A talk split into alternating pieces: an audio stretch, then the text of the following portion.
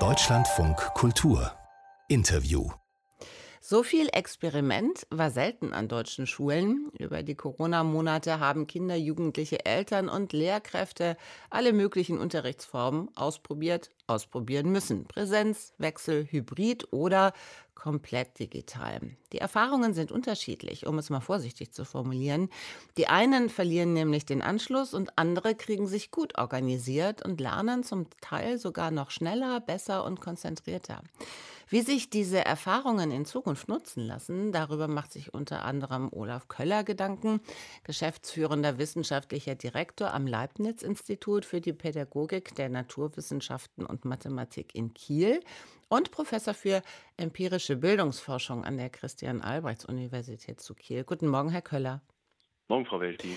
Die Präsenzpflicht gilt bislang als so etwas wie die heilige Kuh der Schulpolitik. Ist es an der Zeit, ein Tabu zu brechen und die Präsenzpflicht in Frage zu stellen? Also ich denke, auf jeden Fall können wir darüber nachdenken, wie wir bei älteren Schülerinnen und Schülern oder auch bei besonders leistungsstarken Schülerinnen und Schülern Phasen einbauen, in denen sie autonom lernen können. Die Frage, die sich dann natürlich stellt, wo lernen sie autonom? Man kann sagen, das, das kann die Aula in der Schule sein, das kann das Café in der Schule sein, das können natürlich auch außerschulische Orte sein. Das sind dann rechtliche Fragen, aber generell lehrt die Krise dass wir einen großen Teil der Schülerinnen und Schüler haben, die sehr gut autonom lernen können, die zu Hause ähm, vor dem Computer lernen können, die kollaborativ in der Videokonferenz mit den Gleichaltrigen lernen können. Also ich glaube, hier ist es klug, darüber nachzudenken, wie wir die Erkenntnisse jetzt aus der Krise in der Zukunft nutzen. Gleichwohl müssen wir natürlich auch schauen, bei welchen Schülerinnen und Schülern das besser funktioniert und bei welchen weniger. Wovon hängt denn wirklich ab, ob ein junger Mensch es hinbekommt, eigenständig und selbstorganisiert zu lernen? Also der erste Faktor ist das Alter. Wir wissen, dass die Grundschülerinnen und Grundschüler, gerade wenn sie an die Erst- und Zweitklässler denken, aber noch die Drittklässler, die sind sehr stark auch auf die soziale Situation mit der Lehrkraft angewiesen. Sie bauen eine enge Beziehung auch zu der Lehrkraft auf. Und sie können auch ihren Lernprozess noch nicht so gut selbst regulieren. Sie wissen noch nicht genau, wo stehe ich, äh, wo habe ich Schwächen, wo habe ich Stärken, wie kann ich selbst meinen Arbeitsalltag organisieren. Das heißt, das ist die erste Gruppe, wo wir sagen würden, hier ist die Präsenz und auch die der Austausch, die Interaktion mit der Lehrkraft ganz wichtig und sollte auch dominieren.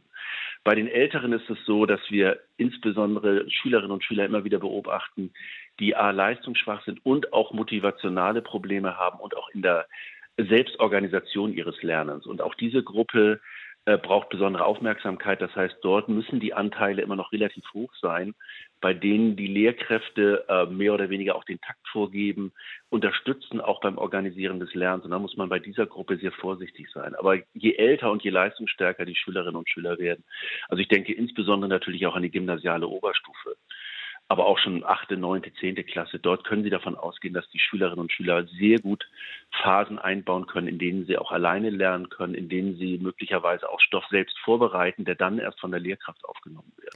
Jetzt reden wir ja nicht von Hausaufgaben, die sollen ja, wie der Name schon sagt, zu Hause gemacht werden und nicht im Bus, sondern wir reden vom Unterricht. Wie kann der denn aussehen ohne eine ständige Präsenzpflicht?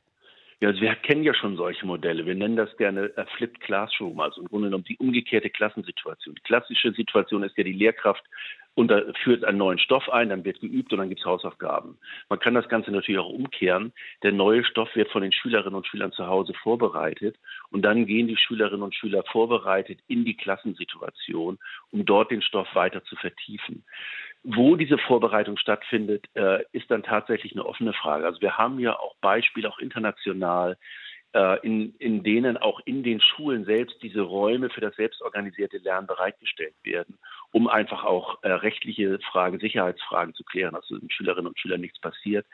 Ähm, das heißt, wir haben auch schon Schulen, die davon ausgehen, die haben gar nicht so viele Klassenräume, wie sie eigentlich benötigen, die davon ausgehen, dass die Schülerinnen und Schüler außerschulisch oder in anderen Settings in den Schulen die Dinge vorbereiten. Also insofern kennen wir solche Beispiele und wir wissen auch, dass sie bei den Schülerinnen und Schülern, insbesondere natürlich auch unter Nutzung digitaler Medien, sehr gut funktionieren. Also wenn wir an Rechercheaufgaben denken, wo im Internet beispielsweise Informationen gesucht werden müssen, aber auch wenn wir an kooperatives Vorbereiten einer Präsentation denken, wenn wir an Projektlernen denken, bei denen, in denen man auch Daten sammeln muss und aufbereiten muss. Das muss nicht im Klassenraum geschehen. Mit Beginn der Pandemie ist Zeit und auch Geld in die Hand genommen worden, um Apps, Plattformen und Lernprogramme zu entwickeln. Können wir es uns überhaupt leisten, dass alles ungenutzt bleibt? Das können wir sicherlich nicht, zumal alle Ergebnisse, die wir jetzt haben aus mehr als einem Jahr Corona-Forschung, darauf hinweisen, dass die Schulen und auch die Familien digital deutlich aufgerüstet haben. Also wir haben aktuelle Ergebnisse, die zeigen, dass über 90 Prozent der Familien mittlerweile angeben, dass im Prinzip das digitale Lernen zu Hause für die Kinder überhaupt kein Problem mehr ist. Und äh, darauf aufbauend muss man sich natürlich für die Schule der Zukunft fragen, können wir diese Voraussetzungen, die jetzt langsam geschaffen wurden, nicht auch wirklich nutzen für alternative Entwürfe von Unterricht? Und wenn wir mehr selbstgesteuertes Lernen im 21. Jahrhundert haben wollen, und dies fordern ja insbesondere auch die Abnehmer von Schule, dann muss sich Schule dahingehend auch weiterentwickeln, dass wir dieses für die jungen Leute zu Hause ermöglichen. Was ist denn für Sie die perfekte Mischung aus Präsenz und Digitalunterricht? Das ist, glaube ich, alles wieder altersabhängig. Also ich würde immer dafür plädieren, im Grund, in der Grundschule äh, dominant Präsenzunterricht äh, durchzuführen. Man kann es öffnen und das, man kann sicherlich auch über ein, zwei Tage nachdenken, in, beispielsweise in der gymnasialen Oberstufe. Man kann natürlich auch den Tag aufteilen, dass man sagt, ein Teil des meinetwegen des achtstündigen Schulalltags in der Oberstufe, die Hälfte davon äh, arbeiten die Schülerinnen und Schüler mehr oder weniger autonom. Die andere Hälfte wird dann eben im Klassensetting genutzt. Was man ja nicht vergessen darf, und das wünschen sich die Schülerinnen und Schüler auch immer wieder, sie wünschen sich natürlich auch die Rückmeldung von den Lehrkräften zu den erledigten Aufgaben. Das heißt, darauf muss man tatsächlich achten, dass wenn die Schülerinnen und Schüler autonom gearbeitet haben, Zeit bleibt, sich mit der Lehrkraft auszutauschen. Dies kann natürlich teilweise auch über Videokonferenztools geschehen. Aber auch hier wissen wir aus eigenen Studien, aber auch aus anderen Studien, die Schülerinnen und Schüler wünschen sich sehr stark, gerade in Phasen des digitalen Lernens, dass sie den Kontakt zu den Lehrkräften nicht verlieren. Und die armen Eltern?